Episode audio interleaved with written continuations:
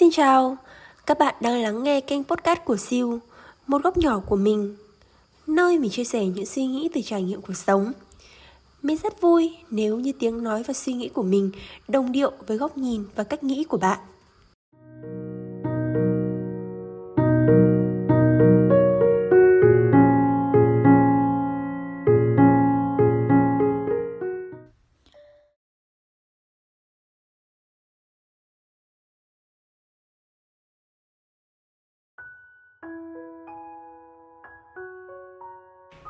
Hello mọi người, ngày hôm nay mình muốn giới thiệu với các bạn một cuốn sách mà mình đọc dạo gần đây. Cuốn sách nói về những câu chuyện tản mạn trong cuộc sống Về cách để yêu bản thân mình hơn cũng như là cách để làm chủ cuộc sống của mình. Ờ, Cuốn sách này mang tên đó là Mỗi ngày đều đóng vai một người lớn điềm tĩnh Tác giả là Cú Mèo của Lã Dương. Đây là một tác giả của Trung Quốc trong đấy thì mình đọc đến đoạn này có một câu chuyện rất là hay. Cún con cảm thấy mọi người không yêu thích mình liền tới chú chó già kể khổ. Chó già nói, Cháu than bạn với mọi người rằng không ai để ý tới cháu, Bởi vì mèo con mày bắt bướm, Lợn con đang ca hát, Gà con đang nằm nhặt run. Thế nhưng cháu có tham gia bắt bướm cùng mèo con, Ca hát với lợn con, Nhặt run cùng với gà con hay không? Chú chó con nói, Lẽ nào chơi cùng với họ Thì cháu sẽ hết cô đơn ư? Chó già nói. Không, khi cháu làm cùng với họ những việc mà bản thân cháu không thích Lâu dần cháu sẽ càng cảm thấy cô đơn. Chó già nói cô đơn là điều tất yếu. Đến ta cũng không có cách nào để có thể hoàn toàn tránh né sự cô đơn. Nhưng nếu ta muốn nhắc nhở cháu là đừng nên lấy sự lạnh lùng của người khác Làm nguyên nhân cho nỗi cô đơn của mình. Bạn nép mình trong một góc nhỏ đã không tự hét lên cũng không tự phát sáng dựa vào đâu mà mong cả thế giới này để mắt tới bạn lặng lẽ ẩn mình giữa biển người, càng không có tài năng xuất chúng, cũng không được coi là hạc giữa bầy gà. Vậy thì dựa vào đâu mà oán trách không ai để mắt tới bạn? Người nhạy cảm giống như đang nhìn thế giới qua lăng kính phóng đại. Có được chút xíu thiện ý hay đã gặp phải những chút xíu ác ý, họ đều ghi lòng tạc dạ hoặc canh cánh mãi trong lòng. Người khác lên mạng giải tỏa nỗi bực bội, bạn lại dằn vặt bản thân mình. Anh ấy có ý nghĩa gì vậy? Liệu có phải đang nói với mình không? Liệu có phải bản thân mình đã làm sai điều gì không? Người khác trực tiếp khen bạn vài câu, bạn liền chăn trở suy nghĩ. Liệu có phải anh ấy chỉ một miệng nói như vậy không? Liệu có phải anh ấy đang châm biếm mình không? Liệu có phải anh ấy có động cơ gì khác không? Người ta bình luận một câu vô tâm, trái tim bạn lại giống như ai đó vừa đâm mấy nhát dao. Anh ấy đã nói như vậy rồi, chắc chắn là rất không thích.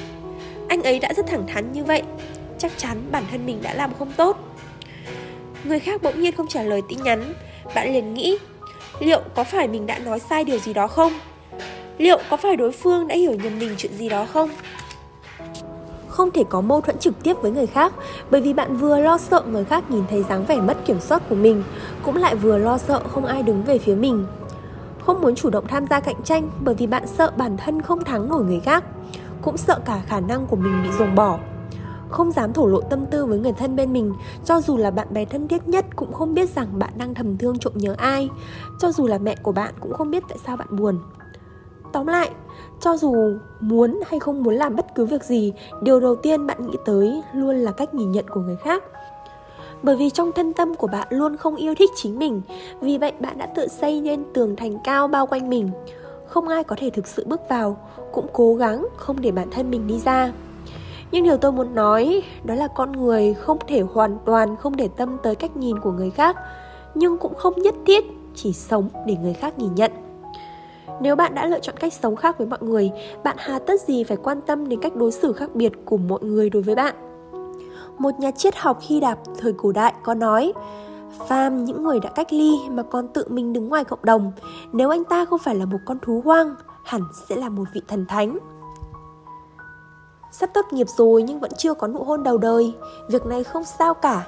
Đã nhiều tuổi rồi nhưng vẫn chỉ có một vài người bạn thân thiết, điều này cũng không sao. Sợ thì sợ, trong lòng bạn sớm đã có kết luận. Mình đã thực sự không muốn tới những buổi tụ tập vô vị như thế này Nhưng trong thân tâm bạn lại có mong chờ một cách khó hiểu. Mong sao có người mời mình đi. Suy cho cùng thì nhiệm vụ tối quan trọng của trưởng thành là cởi trói cho bản thân mình anh ấy bỗng nhiên không để ý tới bạn, nghĩa là anh ấy đang bận, không có nguyên nhân nào khác. Có người khen bạn vài câu, nghĩa là anh ấy cảm thấy bạn có biểu hiện khá tốt ở một phương diện nào đó, không hề có âm mưu gì. Có người phê bình bạn vài câu, nghĩa là họ cảm thấy bạn cần nỗ lực hơn ở điểm này, hoàn toàn không có ý phủ nhận toàn bộ con người bạn hy vọng bạn có thể hiểu rõ rất nhiều sự việc khiến bạn vấn vương nhưng vấn đề không phải ở bản thân của sự việc mà chỉ bởi vì bạn đã suy nghĩ quá nhiều mà thôi. Một cuốn sách khá là thú vị. Đây chỉ là một đoạn trích trong cuốn sách rất là dài của tác giả. Mình thấy trong này thì có những câu nói kiểu để lấy động lực cho mọi người rất là tốt. Chẳng hạn như là mình sẽ đọc thêm một vài câu nói cho mọi người. Uh, có thể hình dung ra được nhé Ờ, giống như việc bạn nghiêng mình mời quá khứ một ly quá khứ lại nói với bạn rằng xin lỗi hôm nay tôi lái xe không uống rượu. Bạn muốn lật mình để đổi đời nhưng kết quả lại sơ ý bám dính dưới đáy nổi. Cũng từng nghĩ cần phải nỗ lực để bản thân trở nên xuất sắc nhưng cảm giác chán nản thất vọng của cố gắng mãi mà chẳng được gì đã đánh bại lòng tin mình nhất định có thể làm được. Ưu điểm của bạn là sai có thể sửa nhưng khuyết điểm của bạn là trước giờ vốn không cảm thấy bản thân mình sai. Bạn rất giỏi trong việc đóng cửa một mình hối lỗi, nhưng lại luôn nhớ mãi về sai lầm của người khác. Bạn phải tốn rất nhiều công sức mới thuyết phục được bản thân mình, nghĩ rằng chịu cúi đầu, nhún nhường trước cuộc sống thì cuộc sống sẽ đối xử tốt với mình hơn một chút.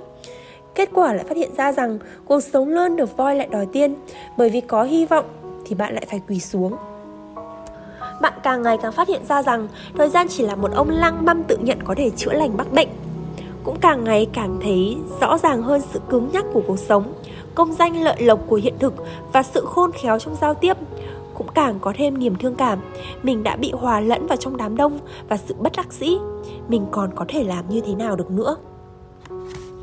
Ôi kiểu đây là những cái câu chuyện của một người đang tập trưởng thành giống như kiểu mình bây giờ đang đứng trước ngã rẽ của cuộc sống sẽ tiếp tục theo đuổi đam mê hay là chọn theo đúng ngành học Suy cho cùng thì đây là một cuốn sách nhẹ nhàng, khá là hay dành cho những bạn nào có mong muốn có thể hiểu được bản thân của chính mình nhiều hơn.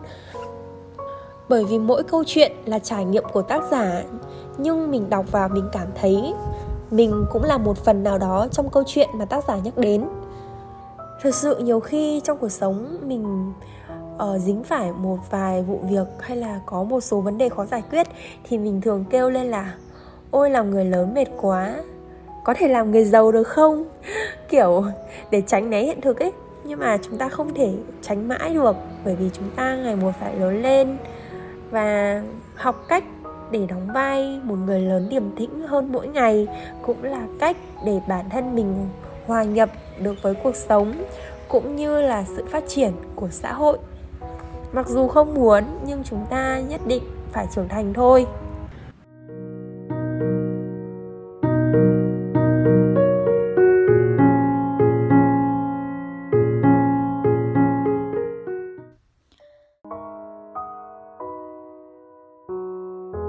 Postcard này mình thu âm không hề có mục đích là để giới thiệu cuốn sách mà mình chỉ đang chia sẻ những gì mình đang có trong cuộc sống.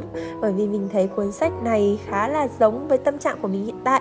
Và nếu như các bạn cũng giống như mình cũng đang trong uh, tâm trạng của một người đang tập trưởng thành thì các bạn có thể tìm đọc cuốn sách này biết đâu thì nó lại là một liều thuốc an thần giúp các bạn cảm thấy thoải mái hơn cũng như là tự tin hơn. Bởi vì trong thời điểm này ai cũng vậy chúng ta ai cũng sẽ phải trải qua một cái giai đoạn gọi là khủng hoảng tuổi 23 và tập postcard ngày hôm nay đến đây là kết thúc. Cảm ơn các bạn đã lắng nghe và hẹn gặp lại các bạn trong những số ra sau. Bye bye!